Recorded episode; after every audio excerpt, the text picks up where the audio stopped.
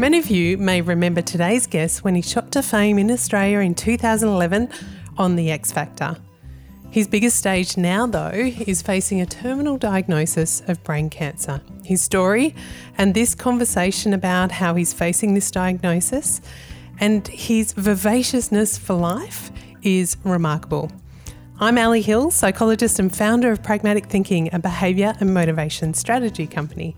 Welcome to Standout Life, a podcast dedicated to finding out what does it take to live boldly amongst the busyness. And when we talk about living boldly, Johnny Ruffo embodies this infinitely. Johnny has performed on stage with international hip hop superstars Salt-N-Pepa. He's toured with One Direction, Backstreet Boys, and New Kids on the Block. After finishing in the top three on X Factor in 2011, Johnny went on to win Dancing with the Stars in 2012 and shortly after arrived in Summer Bay as Chris Harrington and was a regular on Home and Away until 2016. In this conversation, Johnny shares how he has been part of some extraordinary experiences. Everything from his first gig at the local bolo to meeting Beyonce. He also shares how his world turned upside down five years ago when he woke up in hospital to be told that he just had brain surgery to remove cancer. Johnny is continuing to undergo treatment for this diagnosis and is real and pragmatic about his prognosis. You'll hear in this conversation how personable and downright funny Johnny continues to be. One of the reasons that he is, is that he gains perspective and champions the support of others, including the support of Save Our Sons, which is a charity supporting those with Duchenne muscular dystrophy. Johnny has recently added author to his list of talents with his release of his first memoir, No Finish Line. Enjoy this down to earth conversation with the engaging and the reflective Johnny Ruffo. Johnny, it's it's such a delight to be connecting with you, uh, and I'm so keen to dive into some of your story. Congratulations on your book, your book called No Finish Line. Thank you. How does it feel to have it done and out in the world? It's a little bit surreal. I get to add author now to my bio. mm.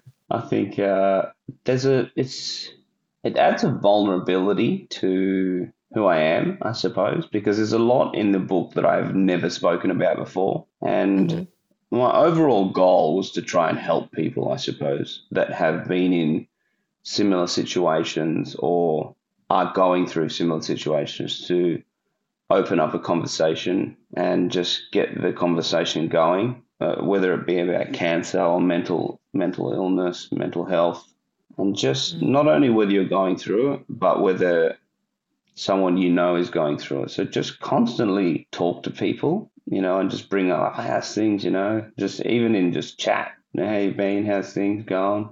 It's just as simple as that that can open up such a larger conversation about oh, you know, I'm not not feeling great, you know, things aren't good at the moment, and then and then try and oh, why? What's wrong, mate? What's going on?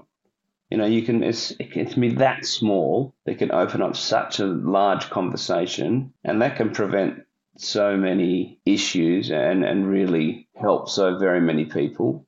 It is really simple, but it does come from a place of vulnerability Absolutely. and where you talk about, yeah. you know, sharing some of your stories then allows the the permission or the invitation for others to be okay to sit with that, hey, how you going? And if the answer's less than great, that that's okay. Yeah, it is okay. It's okay to not be okay. Mm. I just think, and, and also maybe open up yourself to somebody that you think might not be okay, because then that grants them, oh, okay, so I'm going through something a little bit similar to this. Maybe this gives me the opportunity to talk about it now. Because that's what helped me. You know, I was speaking to a, a friend of mine and they were going through something that was wasn't ideal for them. And then that gave me the chance to say, oh, you know what, I'm actually I'm not doing too great myself. You know, I've just I've been battling with something, just thoughts even. I've been battling with something myself lately, and then that that opened up an entire conversation that went for months and is still going on.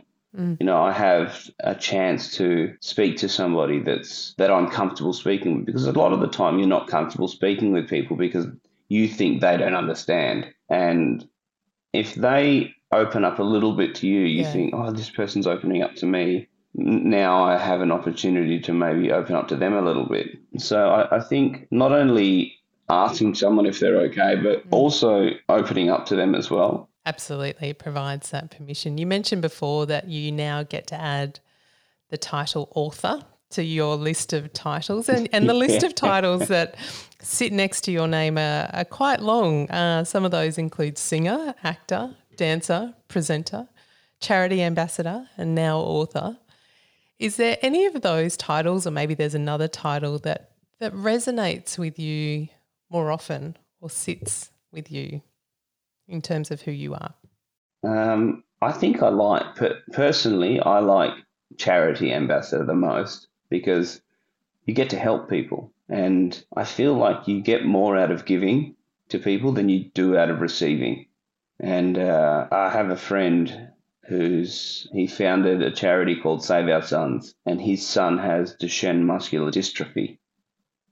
It's a muscle wasting disease. So it slowly, you know, it chews away at your muscles. And by the age of, you know, 12, 13, 14, you eventually can't, you can no longer walk or, you know, so you will eventually be in a wheelchair. And then the mortality rate is 100%. So by the age of 20 to 25, you usually no longer survive after that. And some mornings, you know, when I'm in bed and I'm like, I don't want to get out of bed today, I'm, I'm thinking to myself, hang on a minute. There's always somebody out there that has it worse than you. I'm like, pick up your feet and just get on with your day. Because you know, I might have it. I might have not be in a great situation, but there's always somebody out there that has it worse than you do. So you need to take that into consideration and think, mate, you can still walk, you can still talk, you can still do all these all these things. And through this charity, uh, Save Our Sons, I've been blessed with meeting a lot of children slash adults, you know, who are at the age of maybe 20, 22 who have Duchenne muscular dystrophy. And I've, I've become quite close with them. And then, sadly enough, you'll get a text message one day saying, so and so has passed away. And you just sit there in tears because you're like, oh, I really enjoyed my time that I did get to spend chatting and just having a laugh and with with this person. And it's sad because you know that at some point, eventually, they're not going to make it. And some of these kids, young kids, you know, there's like five year olds that, like, at that stage, they can still walk and they can kick a ball, and but that slowly gets taken away from them. You know, they become eight year olds and nine year olds, and they can eventually not really walk properly and and not run and then they can't kick a ball anymore. So these things are taken away from them, and it's, it's heartbreaking. And it's just, it's something that gives you strength to want to help others. There's something about that, recognizing even people listening to this might be going, hey, yeah, I'm going through something that's tough or something I, I wish I wasn't going through.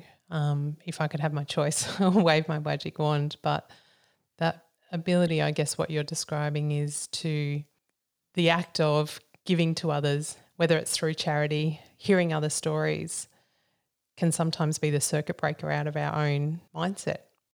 Yeah, absolutely.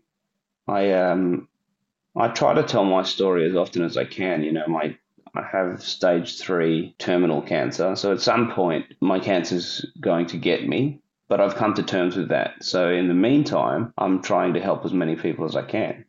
And I think that in doing that, you know, you can put at, at the very least you can put a smile on someone's face.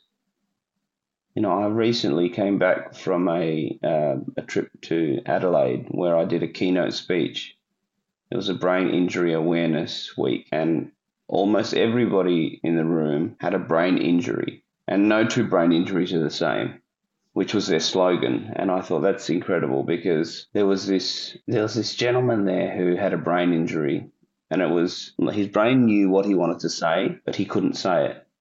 and he was incredibly impressive. He used to fly helicopters for the Navy, and then he went from that to driving an ambulance, and then he became a lawyer after that, and he's studying now. I can't quite remember what he's studying, but his his story alone, he's just I'm like you're one of the most impressive human beings I've ever met, and he was he just said thank you, Mm. and I, I I couldn't believe how much he'd done. Like, and he looked somewhat young. Like, I, I think he would have been at least 40. Sorry if you're watching and you're not 40. but his wife was also a doctor. And I just, I'm like, just flying helicopters for the Navy would have done it for me. I mean, that would have been enough. I know. Sometimes we think the things that are barriers actually aren't. right? Uh, and it's just figuring out a different different way different way around them. You said before that uh, one of the things that you get the chance to do now is share a little bit about your story, and I'd love to sort of go back a little bit uh, in terms of your story. At the start of your book, you actually describe yourself as a an overactive shit stirrer. You have an overactive shit stirrer gland, which I love. Tell me a little bit about growing up in Perth yeah. uh, in the 1990s. Tell me a little bit about your your early early years story. Um, I think having so I have my brother. He's two years older than me, and also two cousins who are the exact same age as my brother and I.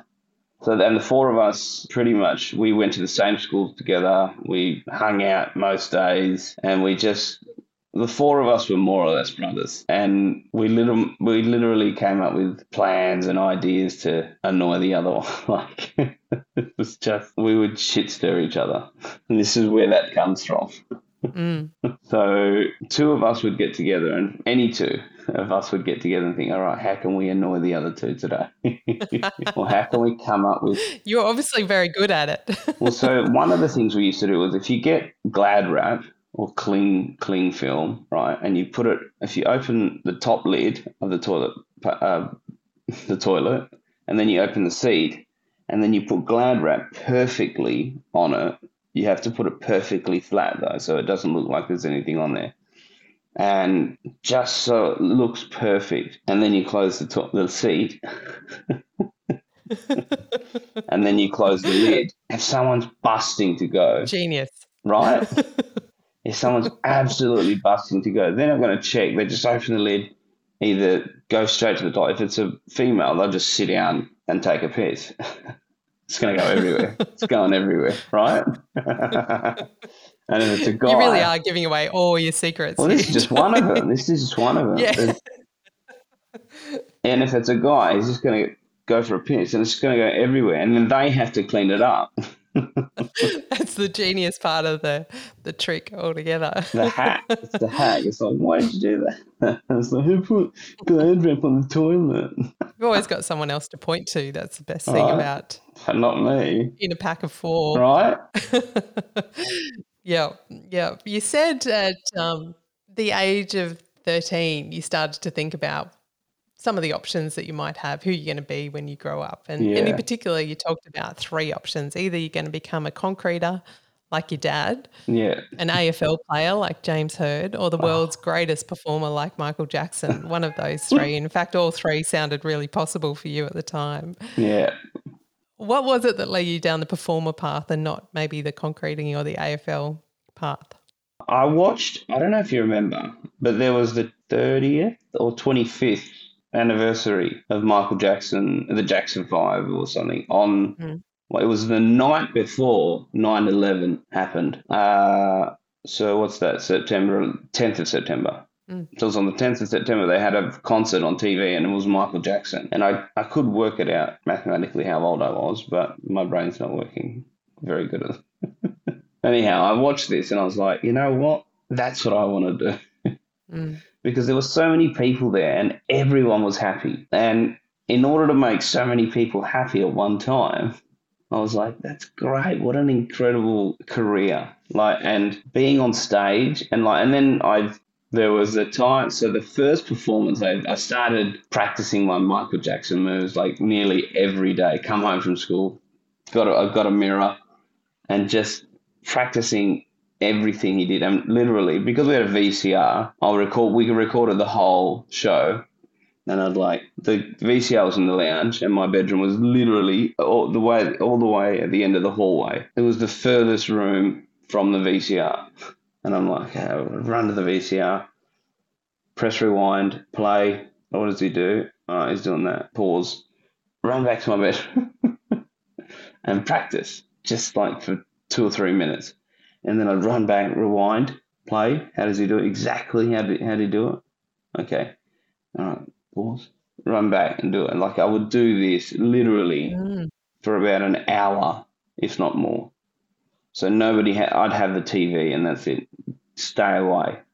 Nobody's allowed to use it. And I would just constantly practice and practice. And anyway, so in the near future, after this, my auntie said, Oh, we have a bowling club dinner coming up where it's like, you know, $10 and you get like a plate of, I don't know, a roast, so to speak, where there's like a bit of roast pork and you get some peas and it tastes like shit. But anyway, that was the event. And they said, oh, why don't you come perform at it?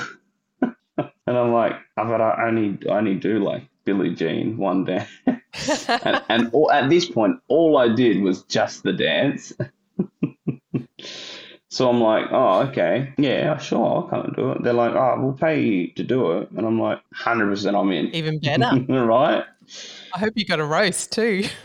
I got twenty dollars, and um, at this point, I would think I was like, I don't know how old I was, maybe thirteen or fourteen, and my cousin came with me, one of the cousins who we concoct plans with, that was my the same age as me. And we went to this thing, I, I can't remember where it was, Vic Park maybe. It's a place in Perth. For those of you that are from Perth listening, watching. it was this bowls club, lawn bowls. And it was, anyway, we rocked up and we thought we were the shit. Because they were like, oh, like, you know, holding one hand and like they always wanted to hold your hands. And they always, they always had warm hands. Like these, I hate to say old ladies, but they were old ladies these old ladies always wanted to hold your hands and both like with both of their hands. Oh, come on, come in, and then one hand on your back, come in. And they had like a green room, which was just like the office, basically. there was nothing in there's just an office. No, you can sit in here. And then they had this, I think it was just a CD player. And they're like, oh, I announce, like, oh, next we've got our performer. Fucking hell and I, I, performed Billie Jean. Literally, literally, they put they just put the song on with like all the lyrics and everything playing from one of the. I think I had to bring the CD actually, and I just did Billie Jean to it. I had I made my own costume as well, so I had like a black uh, blazer, and I, I stitched on a piece of white. not cloth, sorry. But I stitched on a piece of white T-shirt that I cut up yep. to make the white band around his thing to do Billie Jean. I had a hat. And I finished and they were like, yeah, they were clapped. And then I walked off. And then one of the old ladies who she must have been like a secretary or something, she was important, apparently. She said, Oh, can you do another song? it's like, Can you do another song. Put you on the spot. right. She's like, I will give you another $20. I'm like, I'm thinking to myself, what can I do? What can I do? Um, I said I can sing the song, and I think I sang either "You Are Not Alone" or "Heal the World."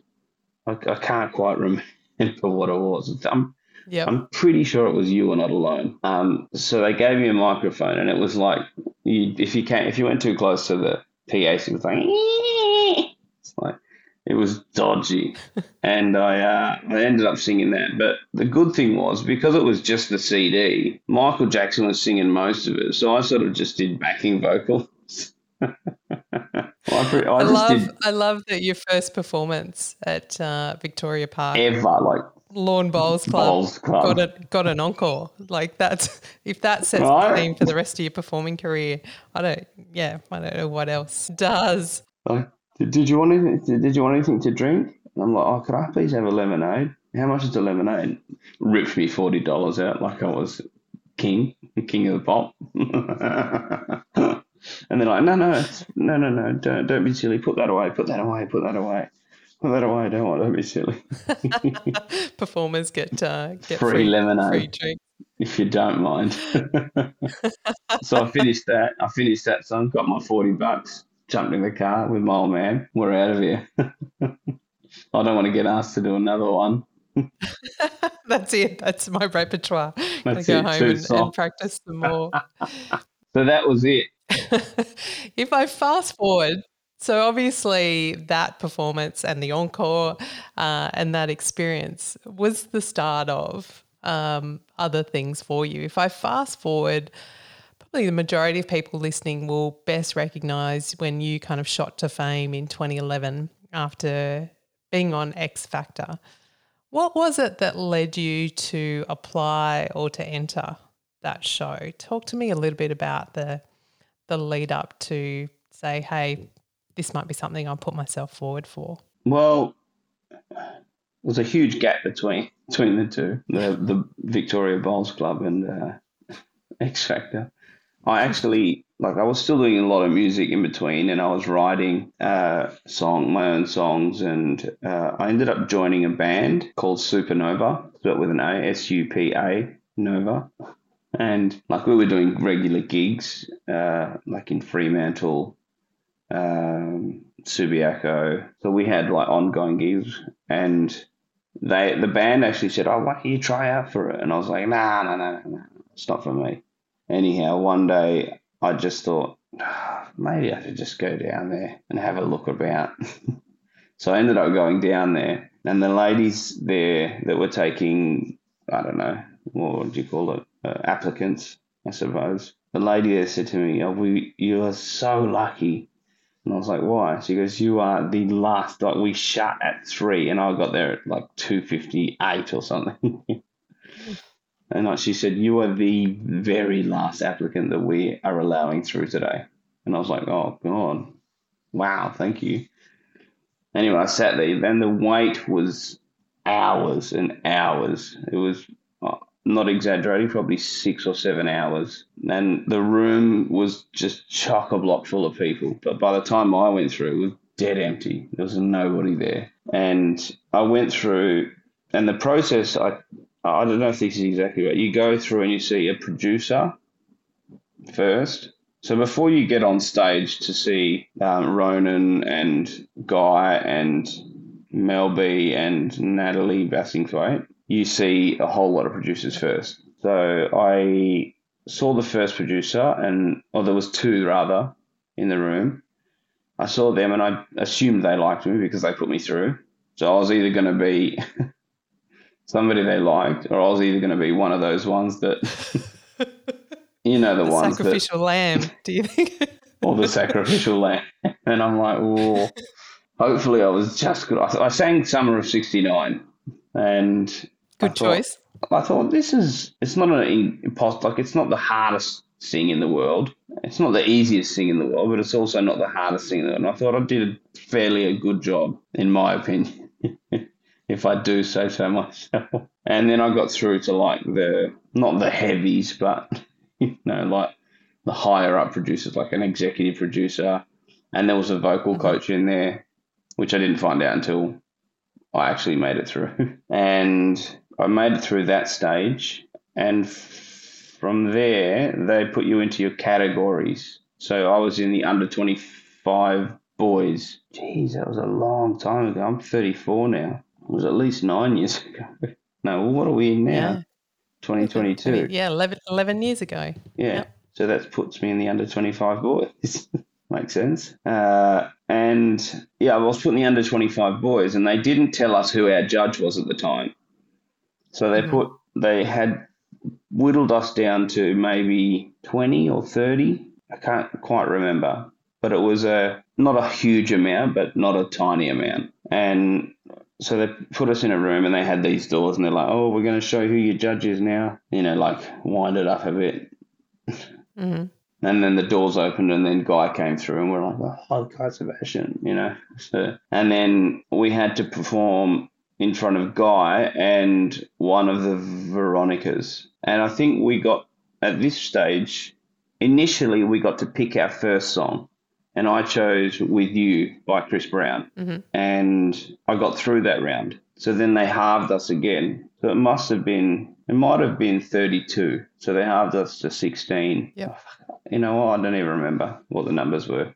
Anyhow, um, how many were there in the TV show? There were 12, weren't there? Yes. Yeah. They got through. About that. Sounds about right. so I sung With You by Chris Brown, and Guy put me through. And then we had a choice of three songs. Uh, I don't remember what the other two songs were, but I sung um, a Lady Gaga song. The Edge of Glory. Yeah. Yeah, that's the song that I sung, and I got through. So from that point, then we got to home visits, which were where you travel to the you're supposed to travel to the home of a superstar, and we got flown to New York, and I'm thinking, God, this could be anyone. Like, and guy kept winding us up. He's like, ah, it's a pretty big artist. Like, ah, and then he was like, ah, it's not that big. Like he was, he was just winding us up the whole time. Anyway, it ended up being Beyonce. So we got to meet Beyonce and we had to sing in front of Beyonce. And I'm like, God, I'm pretty nervous. Like, because there was, I knew that I wasn't the strongest singer in our group. hmm Like, there were singers in our group that were incredible. I was just like, God, like I, I'd had no vocal training or anything just because growing up, like I had a single mum living in housing commission, so we didn't have the money to go and get vocal training and all the rest of it. So it was just me at home running back and forth up the hallway watching videos and trying to practice and that's that's my training Yeah. and like having to sing in all of a sudden from that then you have to sing in front of beyonce i'm like oh god so i'm What did that feel like for you? What What was the? exhilarating like you're already nervous like i was nervous singing in front of guy and then all of a sudden i've got to sing in front of beyonce it's like jesus christ. I'm like man could you make it any more difficult? To try and get through to the next round you have to sing in front of mm-hmm. beyonce and impress her enough just to get through. And i'm like oh Yep. man nah I'm, i've and i was so nervous. And when i i sang i sang an usher song called burn i think. Yeah i sang burn and you had a little rehearsal with because it was a an, you had to sing an acoustic version of it. And i sang it first the first time i sang it the acoustic guy messed up the chords and i'm like i just stopped and i'm like oh and i oh and i just said um the uh the, the guy played the wrong chord. Luckily guy had my back because guy was like actually yeah he did play the wrong chord and i'm like oh thank, thank god and i'm like um, can i have another go Can we start again? right and they said yeah but you're gonna have Can to I get a lemonade? where's my tw- where's my 40 bucks That's right. That's right. where's my microphone and my and my squealy So they had, they're like, yeah, you can do it again, but we have to do like filming you walk in again as if it's like from the start. And I'm looking at this guy Yep. saying, don't, don't mess it up again because I'm coming after you if you. do." so I sang it and I thought I did okay. I didn't think I did great. Like I was a little nervous. I'm not going to lie to you. Beyonce's, Mm. you know, Beyonce A big deal. she's not a nobody. so luckily, um, he didn't mess it up this time. and yeah, and then Guy, he does this like he's just. He's a bit of a joker. And he did this thing to me where he's like, Oh, if you don't make it through, what are you going to do? Are you going to just quit music altogether and stop doing it?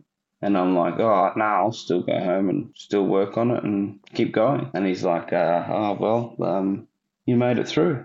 and I was, I literally started crying. Mm. And I was just so happy to get through. So that, that was when I made it to the top 12 with Yep. Declan and Reece. Pretty sure it was just those two. I don't know if there was another under 25 boy. No, it was just myself, Declan, and Reece. And yeah, so that, that was the music. I still did. I did six six years of concreting still prior to that. so Yep. I did a bit. I Tick that still- one off. Yeah, right. done. A little bit of AFL. Yeah. Ex- extraordinary. What um, what no doubt came along parallel to that was the public exposure. So starting Yeah. to be recognised, be be known, um, and all of that can come with some really great highs, but it also can start to put you in in the spotlight. How did you navigate that uh, when you started being seen or known as as Johnny, um, and and the impact of that? Initially, I uh, look. Unfortunately, there's not a handbook that tells you what to do or how to navigate through that. You know, and I don't think I navigated my way through that the best I could have. I uh, the problem is, I think I was I was 24, maybe 23. Mm-hmm. Yeah, what did we say? 11 years ago. So 24, 23. Yeah. And at 23, everyone's like, oh, you turn, you become a man at 18. I'm like, no, you don't. You're not even a man at 21. Like, everyone becomes a man at different stages of their life. And I wasn't a man at 23. I was still a larrikin, you know. I wanted to go out, get girls, and, you know, have fun. I was out drinking and partying, and I just made, I don't know if I'd call them mistakes but I was just making decisions that probably weren't. Uh, I can't. I don't know how to explain it. I just wasn't making decisions that were aligned with who I necessarily was, Mhm. and it's hard to know. It's hard to know initially that they're the wrong decisions because the people around you are loving it. You know, oh, Johnny Ruffo's hanging out with us we're going out to a bar or we're going back to a, a hotel room or we're going back to wherever. And you think that these people are your friends, but they're just fair weather friends and they're not your friends. Mm. They're only there because you're paying for everything or you're, you know, you've got a name for now. Yep. And it's just because I was living in Sydney and all my friends, my real friends and family were in Perth. So it was difficult for me because you can get a bit lonely, you know, when you're when you've just when when you've gone from being a an everyday concreter to then being somewhat of a household name. You're like, okay, well, I'm sitting at home tonight. I don't like, what do I do? And you, you go out somewhere and you, you do meet people and then you hand your number out and you get all these phone calls. Oh, come out tonight, come out tonight. And I'm like, I'm sitting at home and I'm like, well, why not? I'm sitting at home doing nothing. I'll go out. And then you sort of get led down the garden path and all of a sudden you're, you're in a room with, you know, 30 people you don't know in some penthouse somewhere and you're up to no good and you just, yeah, As you say, it doesn't come with a doesn't come with a handbook or a guide. Um, this, yeah, don't trust this person. It's a new it's a new experience, Right. Uh, navigate navigating that. Um, not only have you done the and been known through X Factor, but then you're acting on uh, Home and Away. So again, that It just boosts your profile as well. being in the limelight, boost your profile. What are some of the, I guess, nuggets of wisdom now that you have in terms of navigating media, profile, um, who you are, or maybe it's a sense of um, knowing who you are now as opposed to then. As you say, early 20s, I think is true for most of us.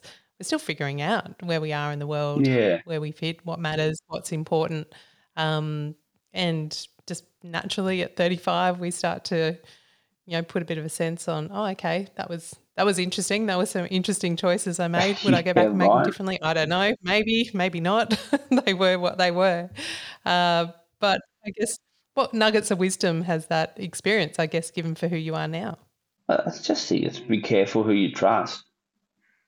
For me, the big one was be careful who you trust and be careful who, uh, just be careful who you th- think are your friends, like your real friends, because it's it's difficult to and it's difficult to know. It takes a little while to like. It, it takes years to become good friends with people.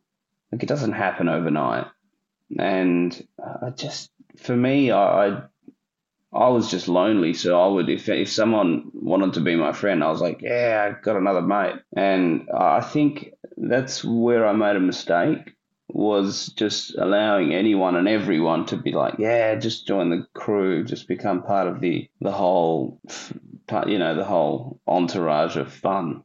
Mm-hmm. This is great, you know. Jump jump on board. We've got another few carriages back there. We can fit more people on. Yeah, yeah, but sometimes that, as you say, that real connection to to friendship and what matters to you can be part of that that wisdom. I want to talk a little bit now about, and you mentioned before about your diagnosis of a brain tumor. So back in 2017, you experienced some really severe headaches, and your girlfriend noticed that something was kind of wrong with your speech and took you to emergency uh, where you had, you know, through a range of different tests where they found uh, this seven centimeter tumor in your brain and operated fairly quickly on that. In the book, you describe not not actually really knowing that you'd had this diagnosis until after the surgery. I don't know if you can take me back or remember what that experience was like. Was hearing doctors and nurses telling you what you've just been through. Um, maybe when you had the morphine in you and then once the morphine started dissipating out of it uh, for you to kind of really wrap your head around what had just happened yeah i well i was on the couch i remember actually that's probably all i remember is being on the couch and then tani asked me how long do i leave the eggs in if i want them she was boiling some eggs and she wanted them mm-hmm. perfect. And I'm like, every egg's, firstly, every egg's different. I know this now. Like, you know, the size of the egg, and I don't know how much yolk is in there. I'm like, I don't know, put some salt in the water and put a bit of oil in the, like I was trying to say, this is what I was trying to say. Put a little bit of oil in the water and salt and, mm-hmm. and I'm just like, well, salt, oil, salt water, boil, oil, boil, water, oil. Like I literally could not string a sentence together. So yep. she's like, no, nah, something's wrong. Get up, get in the car. So this is what she tells me anyhow. And I just, like, next thing I remember, I'm waking up from surgery. Like, I don't remember anything. I, the only thing I do remember is being in the emergency department and running into the bathroom, needing to throw up, and I didn't make the toilet, so I just looked across and I saw a bin, and I thought, yeah, it looks good enough. I just threw up in the bin, and then I came out, mm-hmm. and I told some guy that looked like he had like nursing nursing clothes on or doctor clothes on, you know, just one of those blue things or something. I said, oh, I just mm-hmm. threw up in the bin, probably need to clean it up. and then yeah, I just I remember being put in a bed and they said, "Oh, we've got him on the strongest uh, anti-nausea medication and the strongest." I don't know. They had me on some strong shit, morphine, mm-hmm. and by the way, morphine's not bad. It just knocks you out. You know, they're like counting back from ten, and I'm like, I bet you I'll get to one, get to nine, ten, nine.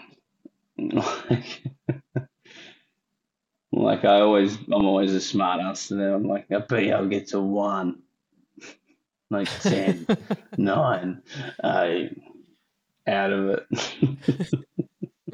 So this all happened, and then I woke up and I um I had a nurse. His name was Elliot, and he's like, I'm like, I'm looking around. I'm like, where the fuck am I? I'm like, oh, looking around like, where am I? And this nurse came over to me and he's like, oh, hi, my name's Elliot. You've just um, been through a very uh, intense surgery.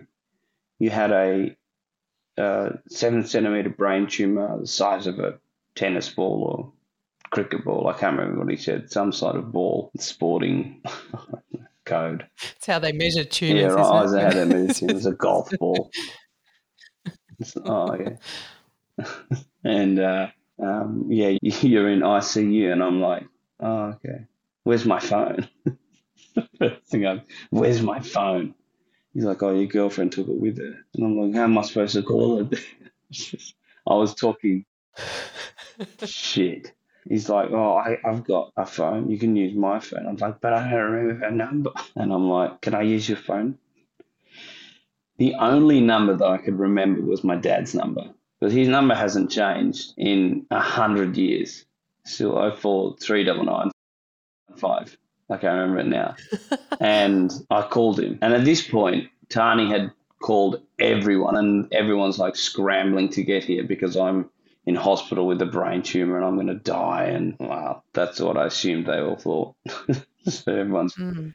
rushing from Perth to fly here. And Tani's mum had flown down from Byron. So she was the first to get here. And my cousin, once mm-hmm. again, who came to me to the yeah. The Michael Jackson gig where I got 40 bucks. I've still got that 40 bucks to this day. No, I don't. Hope you still get free lemonade. only at the Vic Park Bowls Club. That's right. And only if you perform. yeah, right. Well, I charge a bit more than the 20 bucks these days, though, guys. you know what? I'm going to do it for you guys at 20 bucks. You're the first gig I ever got. So everyone's yeah, rushing. So the family's here. gathering. They know the story. Yeah. You're in a morphine kind of haze of going, oh. When you've got a brain tumor, it's it's not like so and so's got a brain tumor. You're like, shit, this is not good. Right? You're not thinking, ah, it'll be hmm. fine. Mm. He stubbed his toe on a corner of his brand new chairs. It'll be fine. It's automatic. You're like, shit, shit's about to get real. Like, we need to get there immediately. Yep. So my brother mm. flies here my cousin's the first one to get here. He's literally my and Tani called him first. He's a chippy. He's drop tools, full of sawdust. Uh, jumps on a plane, drives from work to the airport, full of sawdust. He goes, "It was the most uncomfortable flight I've ever been on." Not only because he's just got sawdust everywhere. but because the whole flight over, like four and a half, five hours, he's just thinking, fuck, man, my cousin, like, I don't, like, he's just probably in tears the whole flight over. Mm, yeah. And he was the first to get here out of everyone because he got the red eye, I think. And Tani's mum was actually the first person to get here because she lives in Byron. So it only took her like an hour to get here. So she was the very first to get here. And I don't actually know what happened here. So I may be making some of this up. this is what I recollect from being told several times from Tani and everyone. Uh, I'm in. I, so Elliot, Elliot gives me his phone, and I ring my dad. He doesn't answer, as per usual. He's just useless like that. And I leave a message. Dad, you know what? Leave. What's happened? like I'm all chirpy about it. yeah. Like you're not gonna believe what's happened. I'm just. I've had brain surgery. like all chirpy about it. And it's a brain surgery. Oh, you gotta get here, you gotta get here. And they're already on their way. They're probably on the flight, hence why he didn't answer. Mm. I think he may still have the the uh, the message, the voice message. yeah, wow. and so I start after I make the phone call. Um, Elliot tells me, "Oh, I've got Tani's number here." Well, why didn't you tell me that before? so anyway, I ring Tani. It's like two a.m. in the morning, and I'm like annoyed for some reason that she's not there. It's like 2 a.m. Yep. in the morning. She probably wanted some sleep.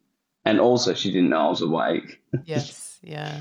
Uh, so I'm like, where are you? She's like, I'm at home in bed. I'm like, why aren't you here? She's like, do you want Chris and I to come down? I'm like, well, that'd be nice. She's a real asshole.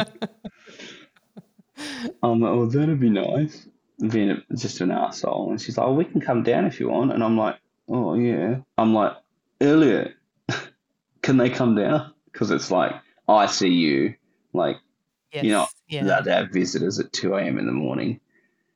And then I handed the phone back to Elliot, and they she obviously spoke much nicer to him than I was speaking.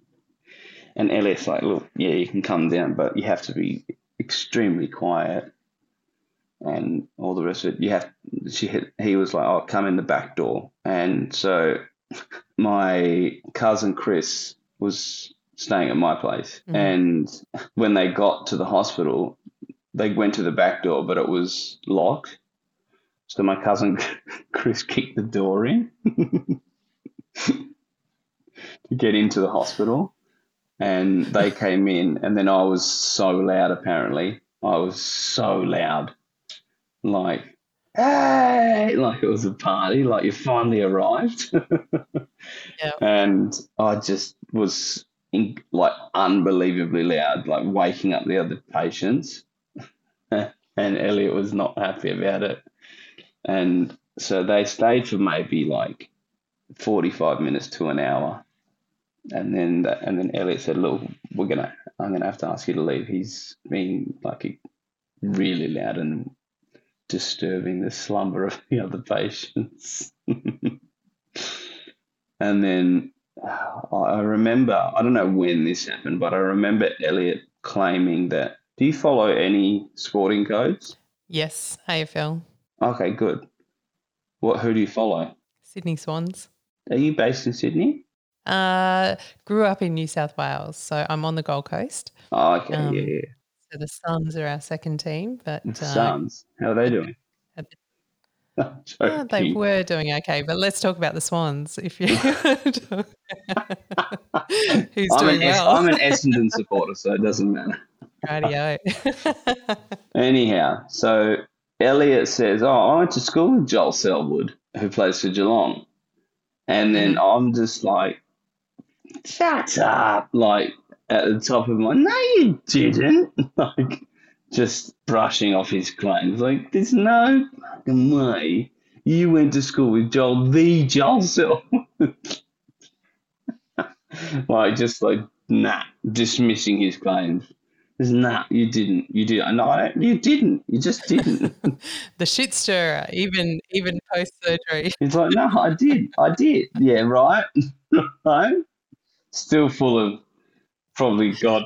God knows what. I'm like, call him then. I'm like, call him then. Yeah, that's right. I want proof. I want to know. yeah, just because I went to school with him doesn't mean I have his number. Oh, anyhow. No doubt that was, and you described for your family and friends, no doubt a traumatic experience that when you hear the words brain tumor, um, yeah, it's can't be if it's good. coupled with the word cancer, you don't. There's not a, a good side of that. You you think the worst. Um, and come through that. That was 2017. Came through that with um, treatment, but have had reoccurrence of uh, that brain cancer. You mentioned before that that you have come to terms with the terminal nature of your cancer. Yeah. Talk to me about what has helped you to come to terms with that because that's not that's not just a mindset. It's not something that, that happens over a morning tea. Yeah. Uh, What's helped you come to terms with that? initially, look, when when the, they found out the found, they found the tumor, they still had to run tests, so it wasn't automatically cancer. Um, when I was told that it was cancer, I feel that like it was. Like I was like building up to like, oh, I wonder if it's cancer or not. I hope it's not. I really hope it's benign. And then that they started just going into like treatment plans, and I'm like, what? So it's malignant? And they're like, yeah, as if I'd already been told. I'm like, Right. oh, okay. And then I had still had to process it for a little bit. I'm like, ah, I've got brain cancer, and these guys are talking about treatment already. Yep. Um, so I'm like, okay. And they're like, okay, we're going to do six weeks of radiation, and then we're going to do 12 months of chemotherapy. And I'm like, I, I've just found out that it's cancer. I've just literally just found out that it's malignant. And I think that the oncologist at the time had maybe figured that the surgeon had told me already. Right. And I was just, I was like, oh, I came in here to find out whether it was cancerous or not, not what treatment I was doing. Mm. So, but yeah, look, um, the terminal nature of it was, uh, I don't know, I think the, the worst thing to do for anyone out there who has any type of illness is Google anything regarding your illness. Yeah. As soon as you jump online, it's like, I jumped online and Googled my type of cancer, and it's like, no, you have three years to live. And I'm like, wonderful. But I've lived five years, so I've already beaten that. Yep. Phew. So Take I'm that, already Google. right. I'm already yeah. Right. Stick that in your pipe and smoke it. so you might need to update your uh, That's right. Doing another. update your Wikipedia. What? You getting information from Wikipedia? uh, so it's it's one of these things. It's case by case. It's Mm. like I could live for thirty years, and then I'd be sixty four, and I even even that's too long. I'm thinking sixty four. God, I'd be old as shit. Like I, I don't want to live to that sixty four. No, I think, uh, to be honest, I think it's, I think it's taken me nearly five years to sort of to get to the point where I'm okay with it. It it's not been an uh, like an overnight process. It's taken months, if not years, to be okay with the type of cancer that it is, and you know the fact that it's terminal. And I just think that it, I hate when other people say it to me, but it's okay for me to say it to myself. You have to stay positive. hmm Because when other people say it, I'm like, yeah, but you don't know. No, it feels feels dismissive of the weight. Right? Because, yeah, it's like, tell me to stay positive. Mm. because it's almost as if you don't know how difficult this is and the weight of this is that's bearing on me. So it's, it's saying that stay positive is very dismissive of what I'm going through. Because it's not easy to just stay positive when you're dealing with something Mm. of this weight. And I think the the hardest thing for me and the thing that makes me so I don't want to say sad, but what plays on my mind the most is knowing that I have to leave people behind and what they're gonna ha- what they're gonna have to deal with, and that that breaks my heart more than anything because I, I'm not gonna like I'm not gonna have to deal with that obviously, but it's just knowing that that's gonna happen, and that that for me that's the hardest part is just knowing that that's gonna happen. Mm. Like, because for me, I like I've I've had a for a 34 year old, I think I've lived like I've lived a lot. I think like I've done a lot of things that people that are probably 40 are never going to get to do or 50. So I'm I'm fairly content with what I've done with my short 34 years. Um, there are still a lot of things that I would love to do. You know, uh, it's just I think I'm I just I'm okay with like Tani, Tani for me, she's she's been through thick and thin with me, and I don't want her to deal with any more pain than what she's already you know had to deal with. So for me, that that breaks my heart more than anything. And some of that heartbreak is the recognition of the love and the care that you have for those those people Absolutely, who love you. Uh, where you were talking before about even your experience coming off X X Factor and home and away and hanging out with people that maybe aren't those people, but yeah, sometimes in these moments it's the the heartbreak for because of the the love and the care of those people around you.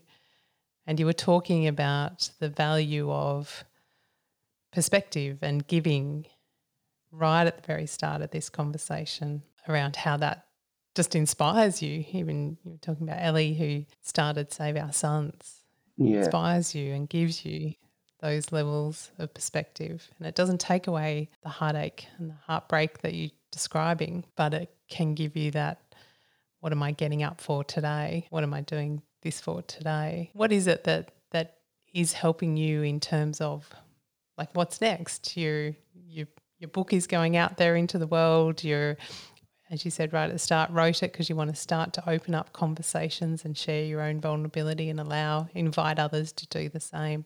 yeah. What is it that kind of helps you this week, this month, in terms of turning up for, for what's next? Uh, for me, just knowing that there's somebody out there that's there's always somebody that's got it worse than you. You know, you might think, like I might think, oh, woe is me. I've got I've got brain cancer. Um, this is the worst thing in the world, but it's not.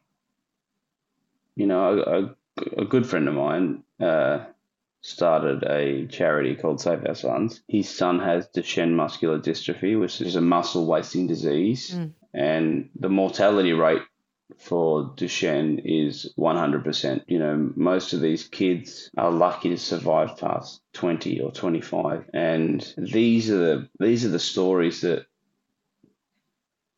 for me it's like mate you're lucky. You're 34 already and you've lived a pretty decent life these kids are, you know, 10, 11, 12, and in the next couple of years, they're not going to be able to walk. They're going to need uh, help just getting out of bed. And it's things like that that tell me just get up, get on with your day, get on with your day, do what you have to do, keep going, put one foot in front of the other because you're lucky compared to them. Keep going. Yeah, you are. Like, mm. uh, just it's kind of like just keep pushing on. There's no finish line. The name of your book is called No Finish Line. What does that statement mean for you? Nobody knows when the end is. Like it's it's it's kind of based around what I was saying. Yeah, the cancer may be terminal, but there's no finish line. There's no date. Nobody has an expiration date on anything except the milk in the fridge and a slice of milk. yeah, if you want, to, if if you're offering a slice of milk, no thanks. You don't want to have it after its expiry date. Johnny, this conversation has been uh, such a delight. If I if I just come with one final question for you, the name of this podcast is called Standout Life. When you hear that term, what does it mean to you to live a standout life? Live life to the fullest. You know, just do everything you can. You know, if someone says, let's go bungee jumping today or something like that, you know, do it. Just do it. Grab life by the horns, so to speak, and just live it. Because we've only got one of them. So we may as well live it to the fullest, right? I'd sign up for that for sure. Thank you so much, Johnny. Um, I'm in with my twenty dollars and uh, my uh, forty my bonus lemonade for forty bucks. Yeah, right. and you get it for your encore, and you get a semi-sung song. but don't ask for a third. No, I'm going in the car halfway home. Thank you for having me. If you've enjoyed today's episode, then there's every chance that you might also enjoy reading a copy of my book called Stand Out A Real World Guide to Get Clear, Find Purpose, and Become the Boss of Busy. You can grab a copy by heading to my website www.alisonhill.com.au. If you liked what you heard in this episode, I'd love it if you could take a few moments, pop over to iTunes, and give this podcast a quick rating so that we can continue to share these conversations with people around the world. As always, I'm Ali Hill, and this is Standout Life.